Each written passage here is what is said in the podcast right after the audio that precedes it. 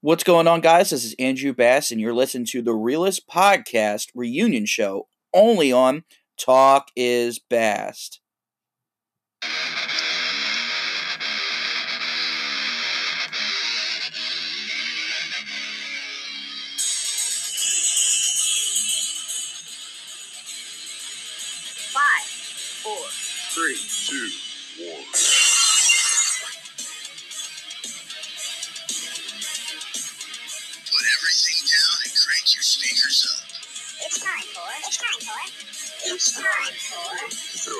Podcast. Oh, yeah!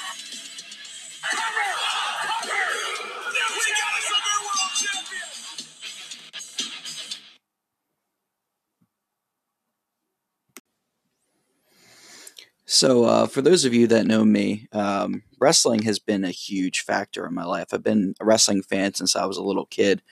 Um, love everything combat, man. I loved gladiators. I loved um, the idea of jousting in ancient times. And um, when I was a little kid, uh, one of the things I used to do with my dad was watch um, WWF, or um, as it's known now as WWE. And um, UFC has al- also been one of the things that I've been getting into race recently. Um, but I would be remiss if I didn't uh, start doing what I originally did. And um, as you guys will see, eventually, I'm meeting with um, Blake Carter, a good friend of mine, who um, introduced me to the broadcasting arena with the Realist podcast, where we talked UFC, we talked WWE, we talked about wrestling, we talked about things that we were going to predict um, versus what happened and our reactions to it.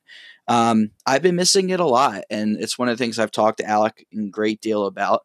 Uh, he's not as much of a wrestling fan as I am, so um, it, it's been one of those things that since I started Talk is Bass, I've always wanted to talk about wrestling. And um, if any of you guys have been keeping up with my 365 day challenge, one of my things that I said I was going to be doing today was watching um, WWE, um, NXT, UK Takeover, and Blackpool, and that's the second one um, that has occurred since the brand has originated. Um, the British wrestling uh, is phenomenal. Um, if you guys haven't heard about the British wrestling, I highly suggest you guys check it out. Um, I just watched uh, the takeover. Man, what a takeover it was! I was blown away um, by the matches. Every single match had you on your feet um, from the start of the match, um, or the the start of the card, so to speak, to um, the end of the card. Um, one of the matches I'll never forget, and it's definitely um, not a surprise to me, but Jordan Devlin versus um, versus uh, Mustache Mountain's Tyler Bate. And man, does Tyler Bate put on a show wherever he goes. I mean, um, he's such an entertaining guy. He's super young. He's younger than I am. Um, and whatever he touches turns to gold. He's been in multiple matches of the year, um, candidates for WWE, and um, he definitely put on uh, the match of the night, uh, or the match of the afternoon, so to speak, in Blackpool um, today. Um, back and forth, got a standing ovation.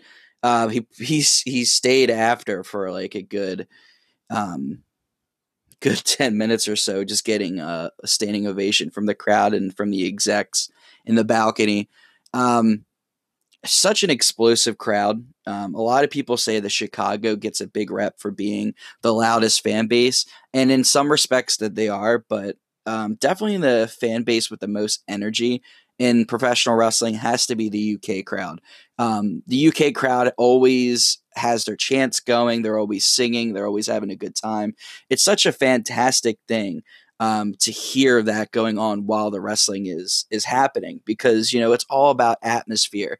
And you know one thing that you don't see in a um, crowd in the United States is a lot of um, emotion being shown um, as much as it there as it could be where the U the UK crowd you always know what they're thinking what is going on they're just having a good time you know and um, yeah, man, it it was a great show.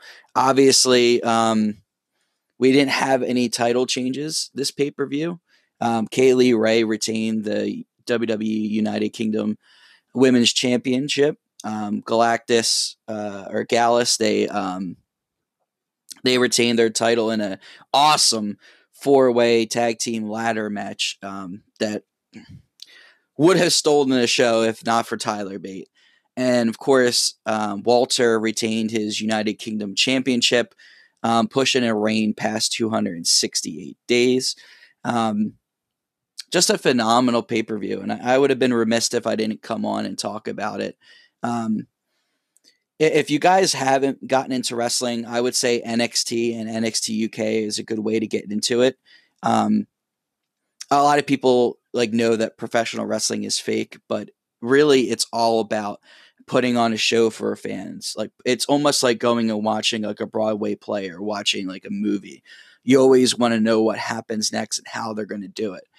And um, definitely uh, the good people in NXT know how to put on a show compared to anything, and I would stack them up against AEW any day.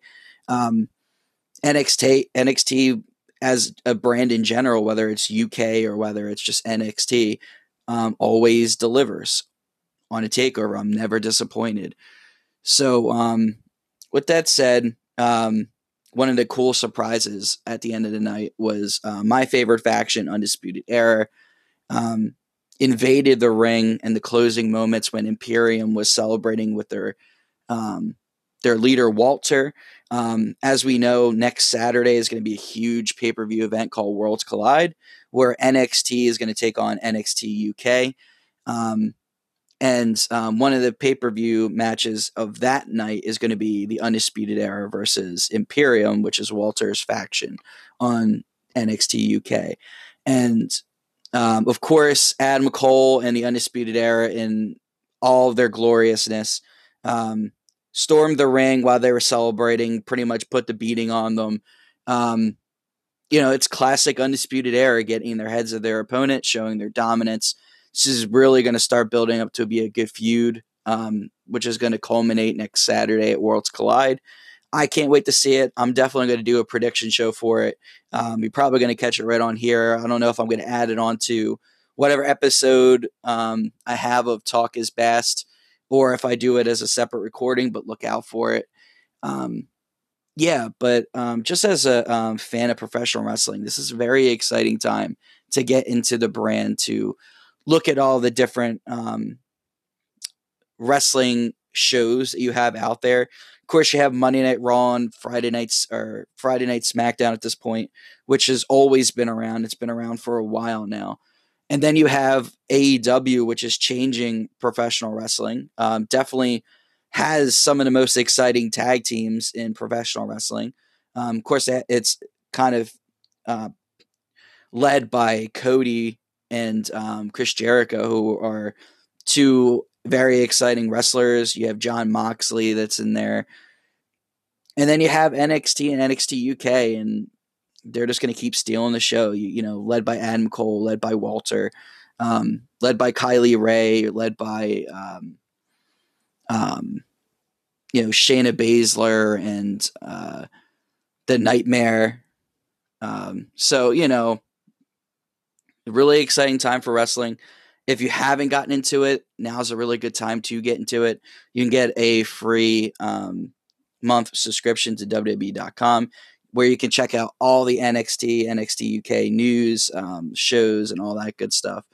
Um, but yeah, that's it. I wanted to get on. I wanted to talk about NXT Takeover, um, and just to kind of let you guys know that you know, I, I started this um, podcast not just um, you know with the stuff I'm doing with like gaming or fantasy, but my other passion is professional wrestling, and my past has been podcast for wrestling. So I'm definitely thinking of getting into um, doing like pre-shows and stuff like that for big pay-per-view events.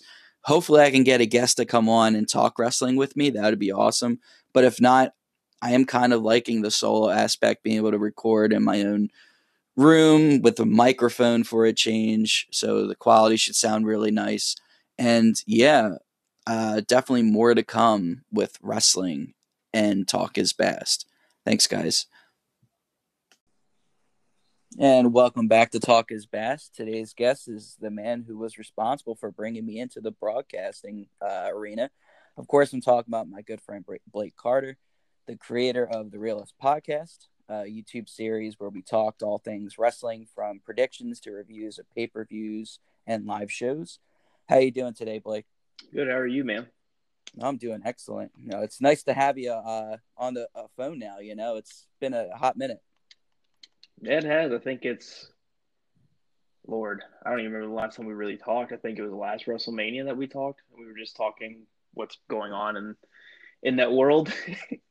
yeah, yeah. You know, it's it's it's one of those things. I remember us actually talking about you know trying to schedule like a time to like come down to like a pay per view in Texas, and uh, you know. Yeah, a lot has happened. I mean, good lord, so much since uh, I mean, you guys had the act uh, the uh, the um, flooding down there in uh, Texas. Yeah, we've had two, good lord, we've had two of them with Imelda recently, Harvey, which that was that was crazy. I, I think that two little years of just flooding, flooding, flooding was absolutely unreal. And you lost you lost like the majority of your recording equipment, didn't you? Actually, no. I actually got really lucky and was actually one of the very few uh, that didn't flood. So a lot of the stuff that I had was good. Um, yeah, I mean, it's unreal how many people lost stuff. Like, I, I've never seen so many friends and family that just lost everything like like I did then. I mean, even with Imelda, a lot of uh, a lot of people that I know that just got finished like uh, rebuilding their houses and stuff, flooded again. Wow. Yeah, I I actually have a, a good friend, uh, my my buddy Alec, who always does a show with me. He um he was one of the houses that were affected by Katrina down here in New Jersey. Um, so or up here in New Jersey from where you are. yeah. Um, but yeah, like I, I've watched him for like years trying to get the house squared away and finally get it rebuilt. So yeah, I'm I'm glad that you know you guys were fine down there, and you know. So uh, let's get this uh, started off. You know, um, I definitely have to ask you because I don't think I really ever did. Uh, how did the Realist podcast get its start?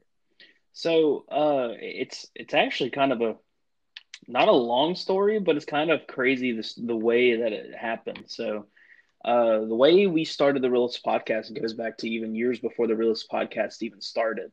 Um, it was me and at the time uh, a guy named Chris Sagan. He went by Chris Chaos. Uh, we were on a there's radio show called uh, FNTX Radio, which was basically a radio a online radio station for just they played just nothing but music from Texas. So it could be rock, rap, whatever. And we would uh, sit there and talk. And we had a show uh, on there, which was mainly about comic books and stuff. So we would talk a lot about uh, stuff like that. And we did a few episodes talking, and him and I kind of, I kind of saw an opportunity with him to kind of uh, make something because I, I always love doing podcasts. I always love listening to podcasts, and I always wanted to do one. So uh, about a year goes by and we end up going to Night of Champions in Houston, uh, the one where Sting, I don't remember what year, but uh, Sting's last match. Let's just say that we, what, we went with, and watched. Uh, Seth Rollins, I think it was, wasn't it? Yeah, when he basically could have died because of his neck. Uh, we went to that and we were like, man, let's let's make a let's make a podcast, wrestling podcast. Like, why not? Like, it'd be really fun. And sure enough, we started a uh, podcast called Wrestling Rocks. That's how it all started. Uh, he wasn't there a lot, so we ended up. Uh, I found a guy named Kyle, Kyle Lepore, and him and I started doing it. And at that point, I decided it'd be a good idea to rebrand because uh, the Wrestling Rocks with a side of geek was his format, and he wanted to do something with that.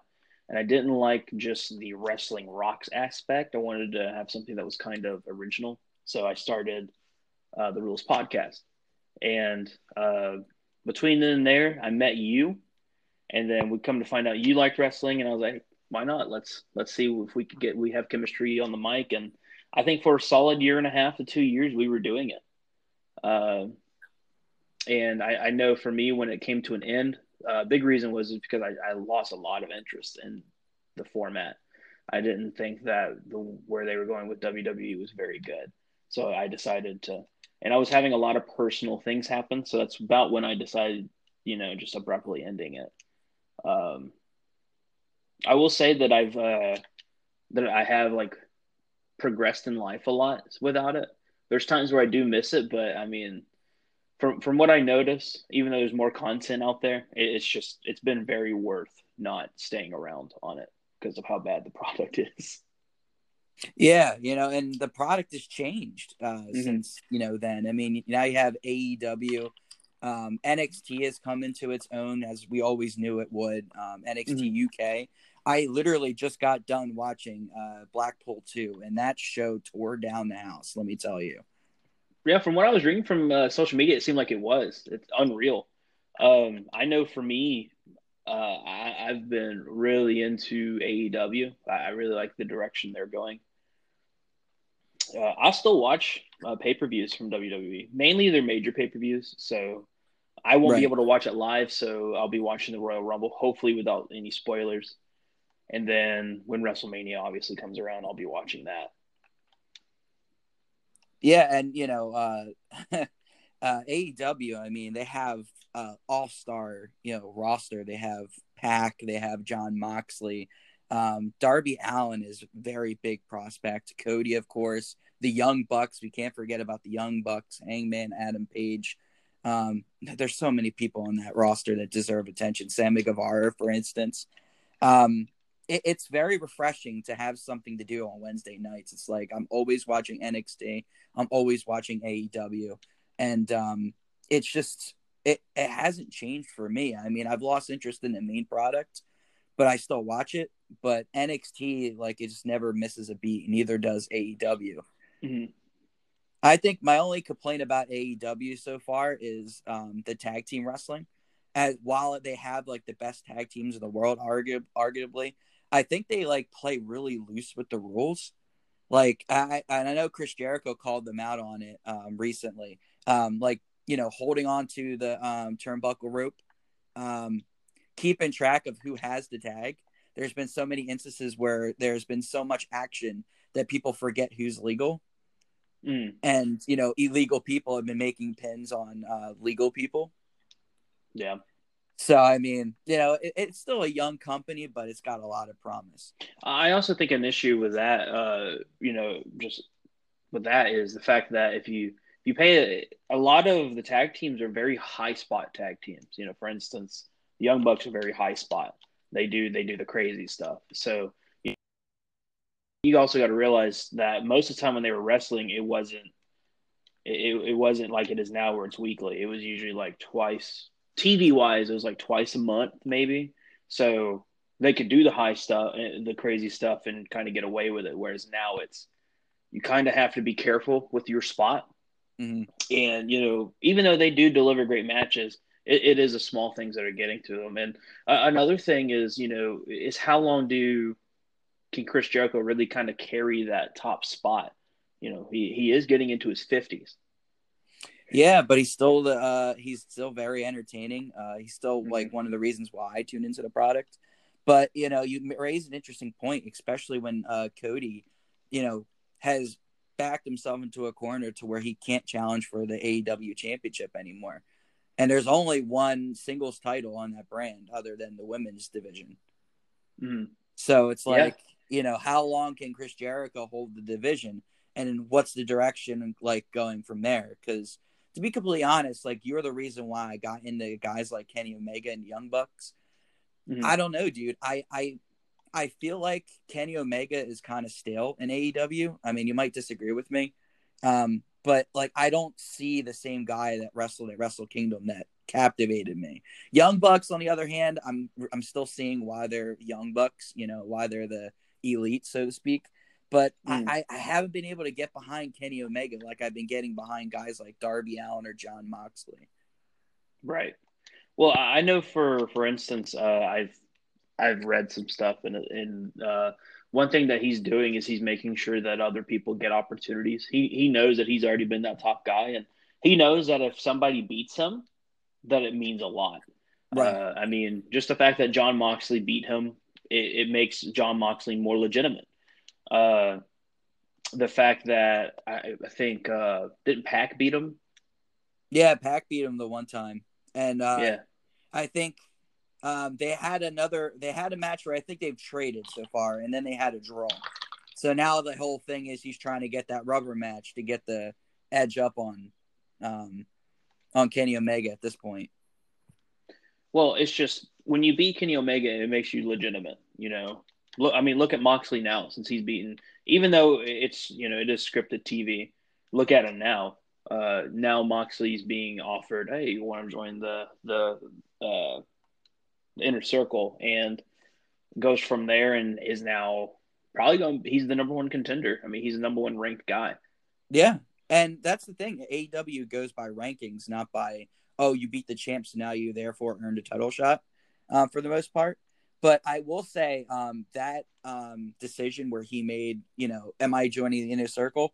I was crap, cra- uh, cracking up during that whole thing, um, Mhm. especially with Sammy Guevara in the little side panel. Because when they cut to commercial, they usually have the broadcast still going in the side of the screen with second screen.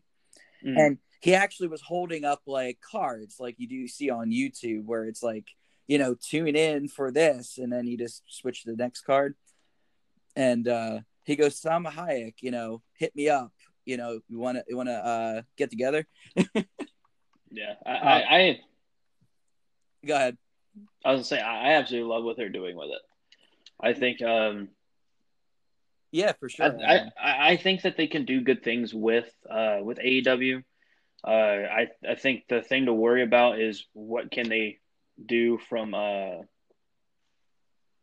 basically whenever they kind of get away from Chris Jericho because you know back to what I was saying I I do believe that as of right now as a top guy he's carrying it yeah, but uh, I just as long as they keep the writing the same, uh, I think Guevara is a, a superstar in the making, and I, I think they should be fine. absolutely. So uh, you mentioned earlier that you didn't watch the current product of wrestling. Um, has has the switch over to uh, Fox um, sort of um, changed your mind on that, or is it still the same old stale product that you kind of shied away from two years ago? Uh, what I mainly do is like, don't get me wrong, I kind of know what's going on because of social media. I follow, I still follow a lot of guys that do podcasts. Now I don't listen, but I still follow a lot that will do the podcasts and stuff. So I can kind of see what's going on, and you know, a lot of them are still saying, "Oh, the the product's this, product's that." So it kind of gives me an idea that the product is still really, eh. So, um, you know, I think the the move to Fox really hasn't changed anything for me. I still don't have a desire to to tune in every Friday.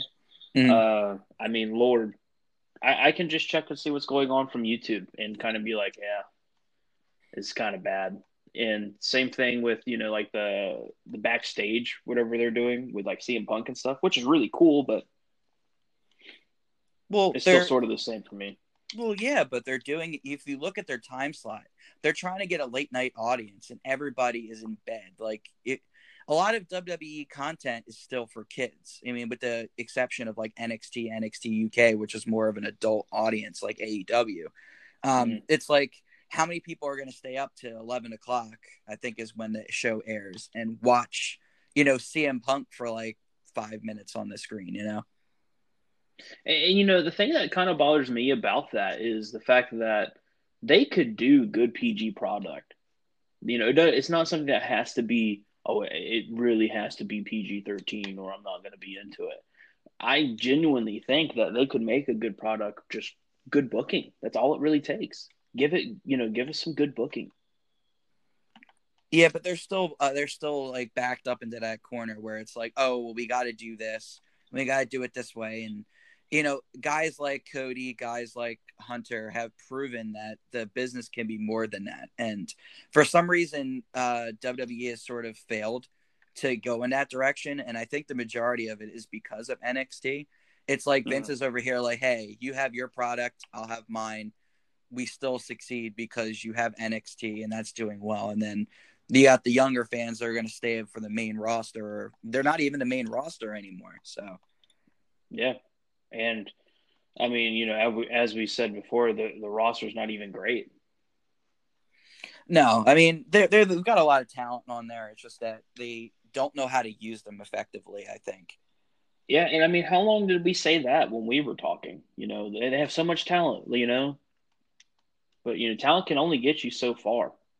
Yeah, and you know it, it's it's kind of showing it um, with with certain people who've been um, brought up to Raw or SmackDown, and you know they just disappear. Look at Shinsuke Nakamura. Look at Sami Zayn. Look at um, Robert Roode or, or Bobby Roode. You know, hmm uh, it just it's it's one of those things where you have all this talent, but you don't know how to book the show in the direction that um, that keeps people coming back in that aspect. Absolutely, I, I, I, I like. It, it, it, I'm sorry, it just blows my mind to see like people like Bobby Roode, uh, which Bobby Roode is always big on, um, in his own aspect on like TNA, and then Shinsuke Nakamura, who was one of the greatest New Japan Pro Wrestling wrestlers ever. And he has a good year and a half to two years, and it's like since he's turned heel, it's been one of the worst things ever. Yeah, and you know you could even look at uh, EC3. EC3 was a big, huge acquisition. Everyone thought he was going to go somewhere. Then he went to Raw, and we haven't seen him on TV since. Yeah. And I know he's extremely unhappy uh, just off social media, I believe. I think he's waiting to get uh to get let go. I think he's ready to go. Yeah, and you know it's it's interesting because they're trying to sign so much of the talent for like multiple year deals to keep them away from like promotions like AEW or, or um you know even TNA at this point or New Japan. Yeah. And I know Luke Harper, he had to sign a uh, 90 day um, non complete compete clause um, before uh, they let him go. And, you know, he's trying to um, get into AEW once that uh, clause is over. Yeah, uh, I know uh, when it comes to AEW, a lot of people started thinking about going. I know uh, the Revival were, were a group that was wanting to go over there, and they've made it kind of clear. But because of, and that's one reason why WWE is signing everybody to huge deals, is for Mhm. that reason. Uh, because once these some of these people get out of WWE, you're gonna see people leave. I mean, Shawn Spears, good example. You know, he's known he's literally known for popping Cody in the back of the head Yeah. and and you- busting him open. yeah. You know how um, I felt about Shawn Spears or um, Tye Dillinger, as he was known in WWE. I was a huge fan. And, you know, you were you were the biggest uh, person in the room that heard me screaming, we want Tye Dillinger in a uh, world championship match. And you were like, it's never going to happen. And it's like AEW, he comes closer to that than uh, he did in WWE. He's taken Yeah, seriously. in Yeah, and- absolutely, and that's that's one thing that I think he's good with is is that is the fact that he's taking more seriously. He has a little manager with him, which in my opinion makes a heel so much better when a manager is with them. Now, I, I just I don't know, man. Like I, I don't I don't think I still don't think we've seen uh Tye Dillinger versus Cody, and that's have we? Uh, yeah, we did. Yeah, it was. Um, it was. It was. Uh, him with his manager, and I can't think of his name at the moment. And then Arn Anderson was in Cody's corner. And uh, right. speaking of Arn Anderson, he's now the official manager for the Rhodes family. Or I'm sorry, he can't say Rhodes because it's it's funny because um, I heard Jr. slip um, on AEW this week, where he or somebody slipped. Someone said uh, Cody Rhodes, and he goes, "I Well, they- Cody." they actually they actually own the Rhodes name. Uh, Cody does. He can actually be Cody Rhodes, but he does. He chooses not to be Cody Rhodes Mhm. be, because uh, he doesn't want to be basically that be his career is is his dad, which is understandable. I completely understand that. He you know he's already made a name for himself as just Cody, which Uh, is why which is why Dustin gets to use Dustin Rhodes. Right, right. I, I did want to get your opinion on though, since we're talking AEW. Uh, what's your um, opinion of the women's division over there? Um, I like it. They're taking a lot more seriously. Um, I like uh, that Brandi is a heel. Uh, I, I've always thought that Brandi and Cody together as heels are the greatest thing, or some of the greatest things on earth. The only thing I do really dislike about it, though, is because they are somewhat the face of their company and they do a lot of public speaking. You know, you get it's kind of like with uh, Stephanie McMahon, where she's a heel on TV, but off of TV, she's you know the sweetest person on earth. She's uh, and they're doing great things like that. So that's kind of one thing that kind of ruins it for me is the fact that they're heels and they have that going on for themselves. But other than that, the fact that she's literally shaving people's heads is really cool. I actually like it. Yeah, and you know, I I, I think that her uh, speaking ability is really helping her. Like, I think whenever uh, she comes on the TV, I I am excited to hear what she says and how she says it.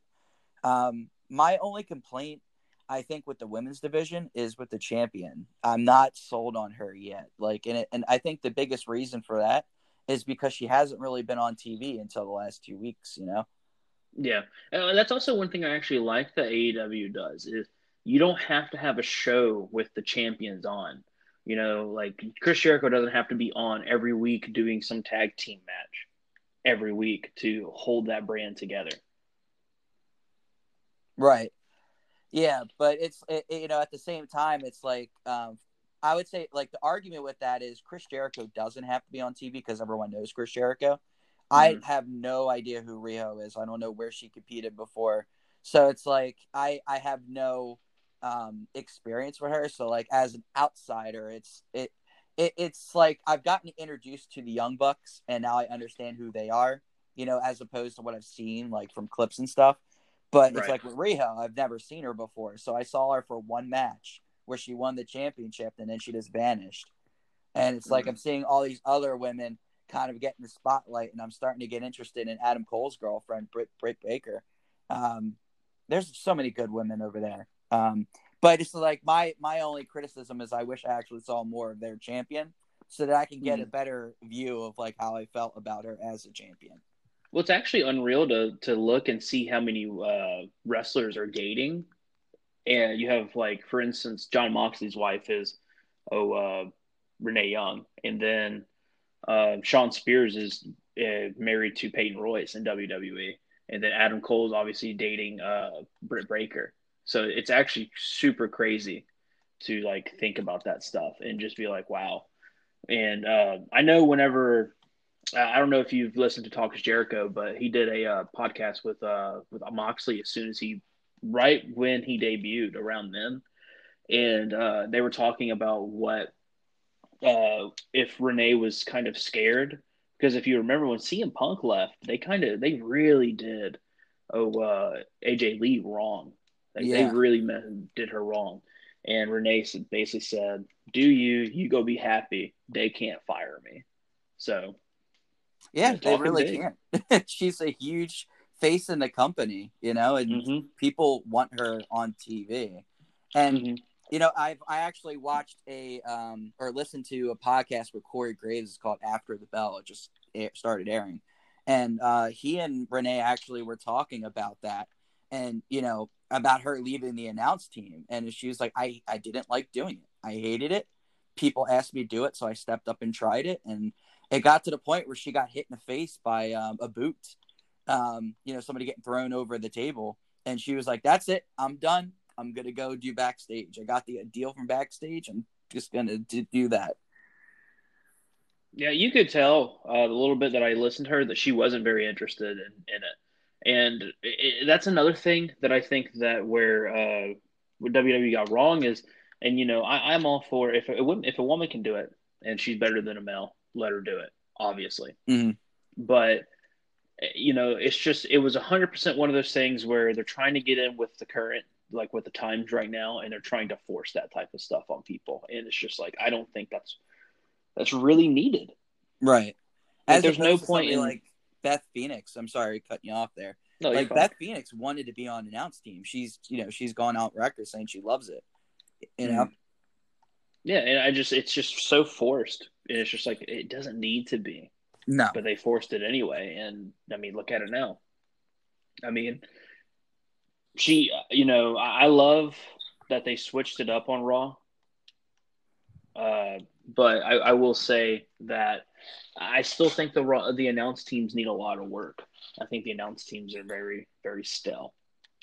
Uh, Samoa Joe had a good run on the announce desk when he was hurt, and you know it's it's interesting because it came out of nowhere, and it's like Mhm. Samoa Joe's on the announce team, and people were complimenting him. I know Corey Graves even called him out. It was like, "Hey, I want you back on the announce desk when you're uh you're done and retired." Yeah, it's like when Punk, you know, did he did it when he was hurt, and Punk did outstanding on the announced desk. But I mean, that's that's half the magic in wrestling. And like, you know, like when I think about wrestling and how I got into it, you had the Attitude Era, you had King, and you had um, Jr. And nobody could replace Jr. ever. Nobody can replace Jr. So it's you know, and I think it's kind of the same thing with uh, Mauro Ranallo and um, oh, I'm trying to think of his the other guy's name uh, from the UK, Nigel. Yeah, McGuinness. no, yeah, Nigel, Nigel, yeah. I was Yeah, sitting like, here going blank on it people too. Together are just ah poetry in motion. Yeah, and then you have somebody like Corey Graves that talks trash on him. Like it's unreal. Oh yeah, and then Mauro, who's already dealing with his own stuff, you know, gets that, Mm-hmm. you know, goes off the grid for a while, and eh, it's just a shame because you know they're all in the same boat together, and you know when you have somebody that's making the product better, you wouldn't think that you would, you know, go ahead and uh, slam them like that. Yeah, you wouldn't think so, but it's actually unreal that it happens. You know, it's actually, in my opinion, it's disgusting that it happens. But And you know, I listened to um after the bell, and Corey got on and apologized for it. And the way he kind of i- iterated it was, "Hey, I'm a heel. I'm trying to be a bad guy." And it's like, well, okay, you know, try to be a bad guy. I get it, but like, maybe not at him when you know that he's dealing with stuff. Like, yeah, well, uh, you know, to that, I also think that that apology is forced. probably, You know, that that apology is so forced that it's not even funny. yeah, So you know, because he meant every word. Because I think he went on a uh, like a little tirade of for like two weeks of just going off on him. Like, if this is you know the so it's the so-called greatest, you know that the company has, why is he basically crying? And it's just like, dang, dude, like we really are going there. yeah, yeah. He, he he can get a little wild, but you know, hey, I actually do like Corey on the announce team. I you know I just I I think that uh, he should you know st- stick on SmackDown and just you know keep to himself when it comes to certain things. Play the character, but you know yeah I- you already know that they had issues the two of them, and that's why they couldn't work together before. Um, That's why they split them up and brought him to NXT or kept him in NXT, but bu- brought Graves up. So it's like you know that that is oil and water. Don't don't let them mix together. You know. Yeah, and uh, it's, it's sort of like when JBL, JBL and uh, Mauro, because you know JBL is a bully and he did all that, and you know basically made Mauro just quit. Yeah. So um, I got to ask, uh, bringing it back to our uh, recent conversation. Um, you said you kind of missed the podcast at some time. Um, is there any way that you would consider coming into another podcast? Um, You know, just at some time, not now, but you like in the future, coming I back. don't. I wouldn't. I wouldn't mind it. It just depends on what I have going on. I know right now I'm so busy with work, like with life, that it'd be difficult. But like in the future, I wouldn't mind. Like, good lord, I'm a big talker. I don't mind it at all. Um, so I mean, yeah, I've been, you know, I've been wanting to do podcasts with some buddies because we're all sports fans, and you know, I can go on with sports, and we've been talking about it, and it's just never kicked off the ground. So I mean, yeah, I wouldn't mind coming back someday. Absolutely. So I'm having a great time t- catching up with uh, with Blake. When we come back, we're going to be talking about um, Anchor versus YouTube, where uh, we will answer the question: Has podcasting changed? If so, did it change for the better? But before we do that, I want to take a second to talk about my upcoming book, Sanguinary Song, which is just a few months away from publication. For Christina Vega, life hasn't been normal. Her parents murdered, her life uprooted. A coven of witches have raised her ever since, raised her to hunt the nightmares. A fiendish plot has been hatched to resurrect the sanguinary, the very same creature that has haunted her since childhood. An army of deadly creatures will stop at nothing to see the sanguinary return to life. Time is running out, and if Christina cannot stop the resurrection, millions may suffer the same fate as her parents. One thing is for certain some will not survive the final verse of the Sanguinary Song. Sanguinary Song is my debut novel that is coming out in 2020. So, uh, looking back on my time with the Realist podcast, I've noticed that podcasting and vlogging have become um, huge over the past two years. So, I'm going to ask Has podcasting changed? And if so, is it for the better? Man, I, I- think so. I, I think with how much it's changed all around with uh, Spotify doing podcasts, which they've been doing podcasts for a while, but they weren't as open uh, to allowing just anyone to do it. Um, then you have iTunes, which is easy, and then obviously something like Anchor. Uh, that it just makes it easier. Um, now, you know, back to my uh, the YouTube days. I will say it's not, uh, you know, just doing this is a lot easier than just being like, all right, like we have to do it at this time. Got to make sure we have a background. Got to make sure we have this.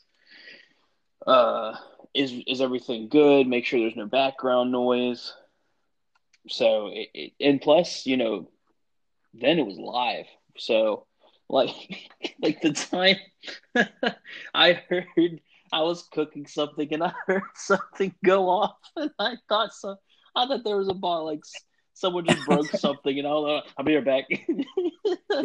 Not- You know, it's it's funny you mention it too because I went back and I was feeling nostalgic and I was listening to some of our uh our live shows from like pay per views and I remember uh like a dead space for like a good solid thirty seconds and then I heard and all of a sudden you chime in. You weren't supposed to hear that. yeah, what I said was like like for real. And, but the live aspect was also really cool. Like when we actually were built like building something a little bit, it you know it became where I don't even remember the guy's name, but we had we had one guy that was always in there, and dude Juan, man. Who can forget That's about right. Juan? One. And he was always in there, and it was just Roman Reigns, Roman Reigns, Roman Reigns. So it, he was always in there, and it was it was really nice to have him there. Yeah. Um, and then uh, like the big for me, for uh, from in my opinion, the big breakout video that we had, uh, was was the Kenny Omega one. Remember, he was rumored to be at the Royal Rumble, and you know, obviously it was hardcore clickbait, but Kenny Omega coming into the Royal Rumble, and I sh- just shared some of the uh, um, the recordings from his interview with Dave Meltzer, and I think that got like 600 views, which at the time for, Mhm. for us is really big. Um, so that that was that was something, and I I mean, it was just it was, it was a lot of good times. Yeah, it really was. Um, I I enjoyed the live aspect. I love doing the the shows after you know, like we did the pre shows, we did the post shows, and I know that's one of the things I wanted to do since starting talk is best. Like I was focusing on okay, I needed to do something to kind of get my career going as a writer. So hey, I could bring on other writers, promote them or whatever. But like at the the core of it was the realist podcast, and I was like. I would always tell my buddy Alec, I said, "Hey man, I'm missing that. I loved doing it with you. I loved you know, doing the prediction shows, post shows, all that jazz. And, you know, it seemed at one point we were doing what, like five shows a week.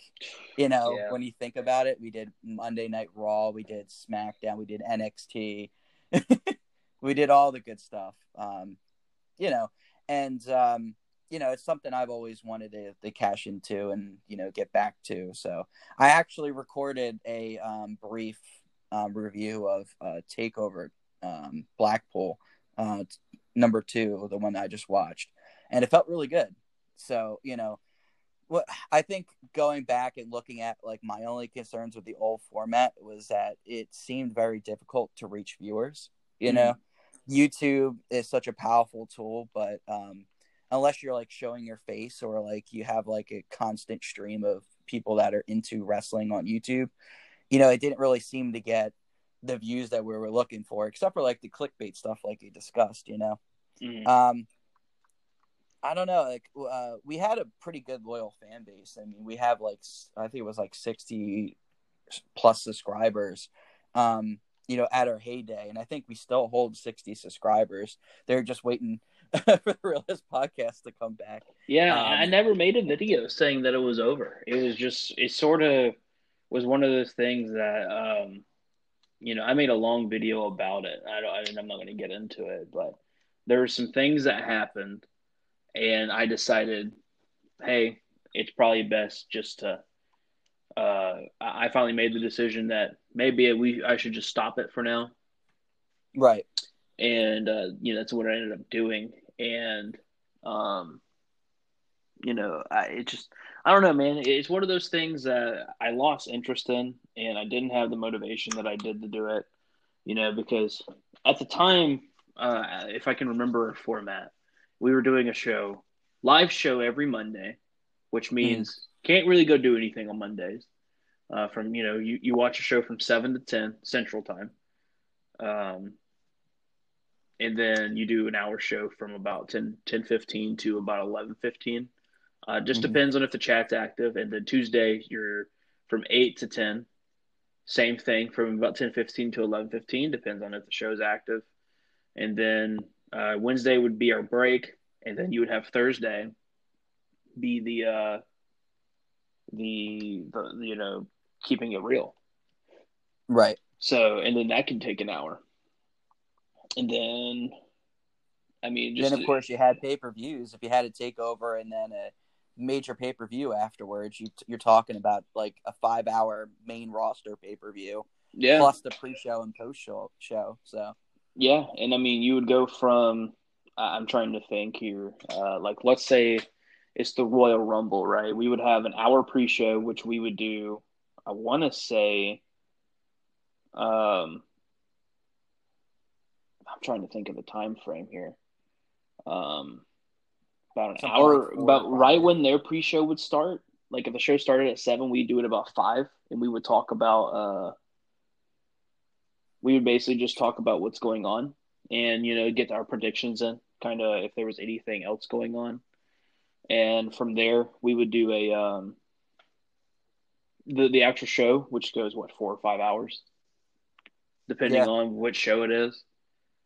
Three being the minimum, and you do about a two hour after show. So I mean, it could be time consuming, and it's this might sound crazy, but watching wrestling, especially when it's WrestleMania time, for like four to five days straight, can be mm-hmm. very, very tiring. I remember us getting to the end of that where we had like Monday Night Raw and Tuesday Night SmackDown right after WrestleMania, and we were just like, oh, here we go again. Like we already know the shows aren't going to be fantastic, but we Mhm. got to do it because we got a, a fan base. And the big thing about that, and that's one of the things we learned, is that consistency was super important. Because remember, we went on a, a a break before that, before um, the podcast ended, and um, you know a lot of that had to do with the fact that there was just such a busy schedule, and not only that, but we were really struggling to get people to stay on board. I know Chris had his own thing, and hmm Kyle had his own thing, and then it, at one point it was just you and me for like the long stretch. And um, we went and took the break, and then we came back, and we were really struggling to get people to um, sign on for live shows. Um, you know, except for people like Juan who were like super dedicated and kept coming back. Um, but you know, it, it, it's one of the things I've talked to other streamers. Like uh, I'll be talking to Twitch streamer Wobbleline, um, and I, I talked to him on uh, Messenger today, and he was expressing his concern with um with viewership, like how to grow viewership, how to maintain viewership, and it's like I told him, I said, listen, you know, don't get discouraged with that kind of thing because you know when you take a break, that's what you got to expect. People forget about you, and you got to, you know, keep going until like people, you know, get the idea back or you get new viewers, and um, you know, it w- once we got to the point where you know you were doing your own thing and you you know decided that it was time to step away for a bit. It was like we had to make that decision. It was like, all right, if we're gonna step away, we got to step away for an extended period of time and just start fresh. If we ever start up again, you know. hmm Yeah, and you know, I, I will say this, and if any content creator says any different, especially when it comes to live shows and you can see numbers, um, when when you have something that's consistent, that's uh, where I think we had a point, and you know, for us it was kind of big. We had I think ten viewers, consistently before I went off to Oregon, and I thought things were going to go fine, but ended up not because I didn't realize that they didn't do it live from uh from Oregon. So like Monday Night Raw starts at uh, seven Central, eight Eastern. Well, Mhm. guess what? The show is basically a recorded recording on the West Coast, Yeah, so we couldn't yeah, do it live. track of that. so we so we would only we're able to do pay per views, and we kind of that's when we kind of uh, lost the first time, and that's where it really hurt was then. Well, yeah, I mean, we came back to it. We were all excited to come back to it, and you know, you know, it, not only were we struggling with other people staying on, not you know that you know, not that it's like anything bad on them, you know, it's just you know, people have life, you know, life gets Mhm. in the way, other people have things, but you know, when when you have a podcast that has four people, and you know, you got two people that are regulars, and you know, one of them like you had no choice because without you there was no show you know because people don't realize that you were the one who was doing the thumbnails you were the one who was bringing the recording together you were the one who was uh, posting it together and that was a lot of work you know Yes, and that is something that's kind of crazy looking back on it. Is that stuff actually gets tiring? You know, when it's like, man, I've done, I've had a rough day. It's been kind of tough doing this, this, and this. This sounds like just taking the time off would be really nice, but then you have to turn around and you're like, well, kind of can't because nobody has, nobody else has the software to do it. So that that's got, the one thing i do like about anchor i'm sorry go ahead No, I was just that was really the toughest part about it all was there was no there just wasn't anybody else that could do it. And that's not knocking anybody else, but it, it did stink. You know, like man, like I man, there's this girl I'm talking to. I really want to go on a date with her. Well, I can't. You know, I got to do this at ten o'clock. right Uh, and, you know, I even experimented uh, at times with um, with like me just being the producer and letting you guys do it, and it was still kind of tough because at the time, uh, Kyle he, he wasn't very he wasn't very confident in himself of being the um, being a lead, and Yeah. then uh, you were still new, so like being a lead was still very new to you. Yeah. Um, so yeah, that was one thing I do wish that uh that could have happened where uh, and that's one thing I really really wish that Chris could have done was that we had him lead because you know that is one thing that did kind of stink was you know I would have to lead and it got real tough to even be able to have an a, a, an opinion because I'm having to uh because I'm basically having to create create the conversation. Right. And that's one of the things that like worried me going into this because I knew that it was going to be just me. And then I was lucky enough to get Alec to do it with me for our first few shows and kind of get a, a, thing back and forth between the two of us. But, you know, eventually, once this thing gets up and running, you know, he's going to, you know, ride off into the sunset. And, um, you know, it's like, well, now what do I do? You know, it's so it's Mhm. it, it's like, okay, well, I had to learn very quickly how to take that leadership position and back then I was way too green for it. But at least with Anchor, like it seems to be a lot easier to run the podcast. Like you record it, you edit it. Um, you know, the the strengths of Anchor are unbelievable. I mean, Anchor distributes uh, the every podcast that they have to uh, all the mediums.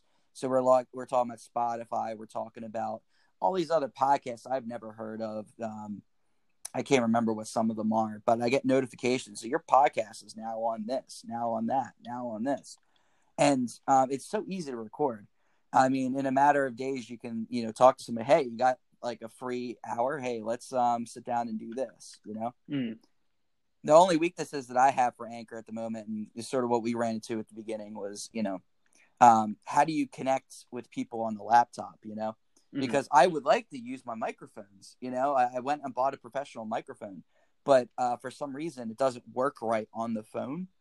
Um, so I'm trying to uh, be able to kind of diversify and get that um, microphone into the works for Anchor, but that just seems to be one weakness I'm seeing right now is the quality isn't as good as it could be. But um, you know, I'm still learning the ropes of the app, so there, you know, it's only been a few weeks. Yeah.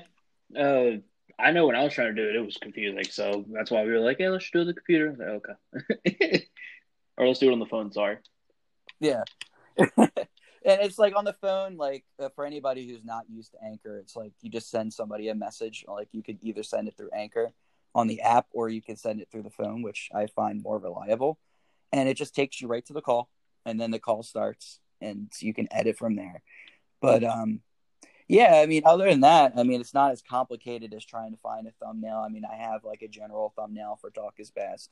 Um, I, I pre-record things like the opening, which is kind of funny too because I, you know I was still like, you know, missing the Realist podcast, so I was like, hmm, what am I going to do for my opening? So like I thought back to one of my favorite part about our opening, which was the three count. You know, hmm one, two, three. So I went and got a three count, I recorded a, a three count, and you know, with the bell, and you know, that became my opening. And, you know, I'm you know probably going to find something later that's much better. But I was like, you know, I, I can't let go of the part of my past, which I, you know, I still miss to this day is the Realist podcast. So, you know, part of the Realist podcast uh, lives on through uh, my intro. Yeah, that honestly, I'm gonna be honest here. That was to this day one of the coolest things that I think Chris and I ever made was that uh was that intro. That intro Oh, was so cool. And I'll I'll still sometimes I'll still to this day kind of just listen to it and just like wow that that was like so cool and we made that. Yeah, I'm actually thinking about um, maybe doing something special for this episode, like maybe playing part of that intro and then, you know, You play the whole intro. I don't care. It's all it's you know. Realist podcast. In, uh, yeah, you're listening to the Realist podcast. like I mean, man. go for it. but yeah, it was definitely really cool to you know bring it back for and you know talk about the past a little bit. Yeah, it was. So uh, when we come back, uh, we are going to put Blake in the hot seat. But first, I'm going to take the time to talk to you guys about Drop a Line. Are you an author, poet, artist, or gamer? Do you have something to promote? Would you like to reach online viewers completely free of charge? Alec Pangea's Drop a Line is a live stream for you. Drop a Line streams through Instagram Live featuring Alec and you. Come on Drop a Line for a casual live chat where you could spend up to 45 minutes promoting your book, game, website, company, and more. Drop a Line has already featured guests phoning in from countries overseas, and viewership is growing day by day. Alec's dream is to network with as many talented ar- artists as possible and see their shared following grow exponentially. Drop a Line is committed to that goal, and you could be his next guest. Drop a Line streams Thursdays at 9 p.m. on Instagram Live. To get in on Drop a Line, follow him at Alec Pangea Author on Instagram to schedule your spot. Drop a Line is a really awesome uh, promotional tool. Um, I've been on it several times. It's done wonders for my writing career, and I know it's actually helped a lot of people um, with their own projects. So if you're looking for some way to promote your business, Drop a Line is the place for you. And we're back. Somewhere out there, Alec is thankful for the break from the hot seat. In this segment, I will ask Blake a series of questions, and he will have to answer with the first thing that comes to mind. With that, Blake, um, I have to ask you: Are you ready? Go. No, I said, "Are you ready?" For the millions watching around the world. Could not resist. Just for you. All right, here we go. Cat or dog? Dog. Undisputed Era or the Elite? Oof. Neither. Adam Cole or Kenny Omega? Kenny Omega. WWE or AEW? AEW. PS4 or Xbox One? Xbox One. Call of Duty or Battlefield? Call of Duty. Easy. Ice cream or cake? Ice cream. Football or baseball? Ugh. Football. A little bit of the bubbly. With Chris Jericho or share a drink with Stone Cold? Stone Cold, man. Chris Jericho this is no joke. I'm not trying. I know this is supposed to be quick. Chris Jericho is a vodka guy, and I, whoo man, Oh yeah, you guys actually weren't here, and we'll take a quick break from the hot seat for a second just to tell this story. I actually met Chris Jericho. did you when? Yeah, I like I talked to him at HorrorCon. It was like in March, um, Mhm. right before my 365 day challenge started, and uh, he was at the bar. And I'm like, dude, that's Chris Jericho. And it took me like forever to gain up the courage to go talk to him, but we had a full fledged conversation. The dude's the nicest person in the world.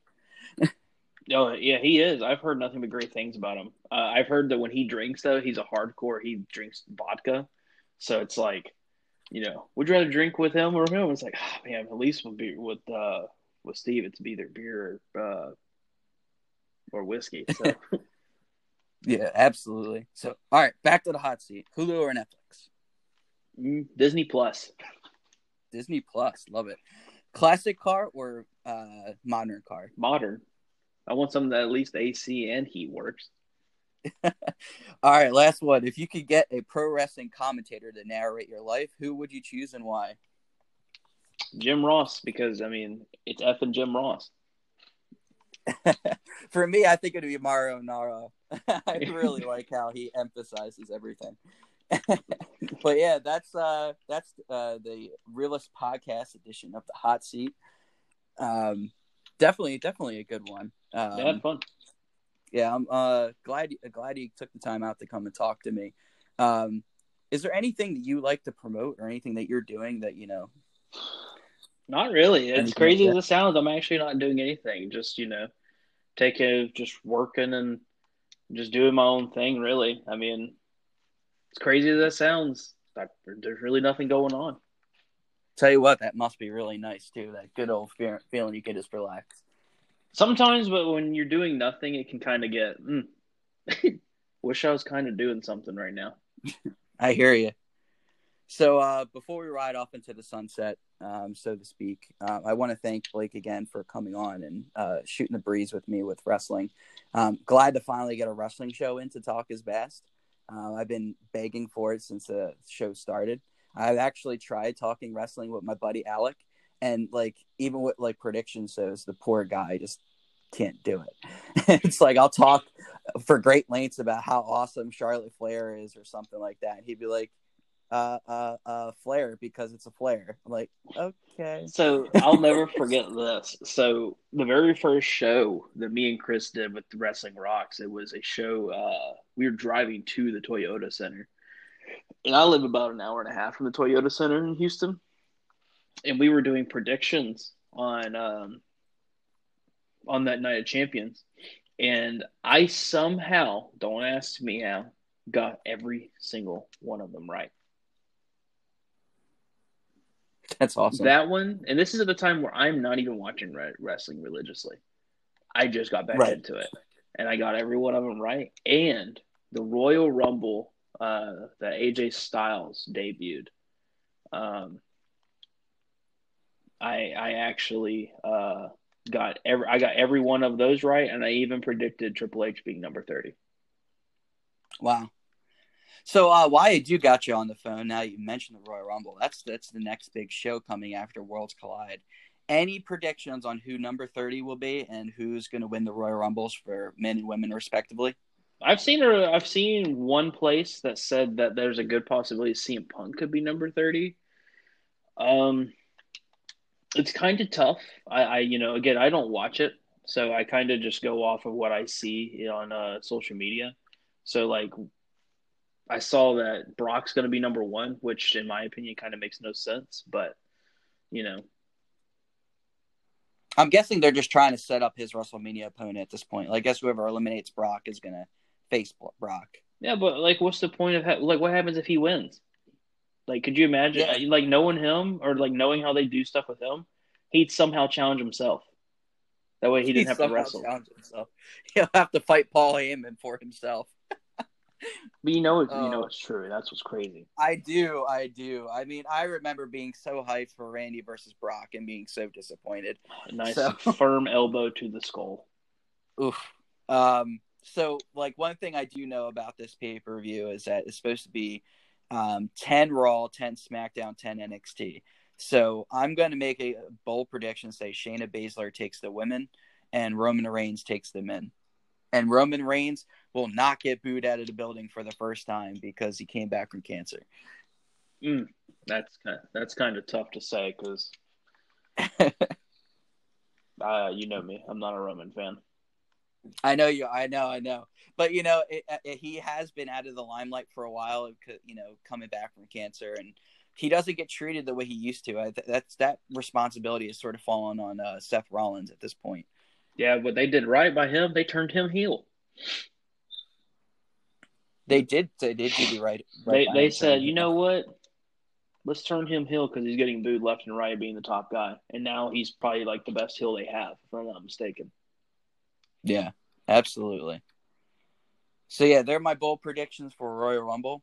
So um oh, let's see. Uh if you uh, want to follow me, make sure you follow me at uh, Andrew Bass 24 on Instagram, um, Andrew Bass Author on Facebook.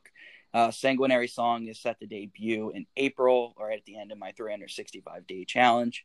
Look out for a big celebration for that once again, I would like to thank my good friend Blake here for uh, taking time out of his schedule to do the podcast. Um, definitely was an honor to have you back. I appreciate it, man. I mean, honor. I, I appreciate you allowing me to come on here. So, with that in mind, uh, while we're uh, closing down the show, um, just a quick few notes. I'll be meeting with Twitch streamer Wobbleline. Um, that's coming up in the future. Um, also looking at um, booking a um, show with an author. Her name's Tammy Tammy Vreeland. Um, very accomplished author, and uh, much much more coming in 2020. So, um, with that said, thank you guys for listening to Talk is Best. This is Andrew and Blake signing off.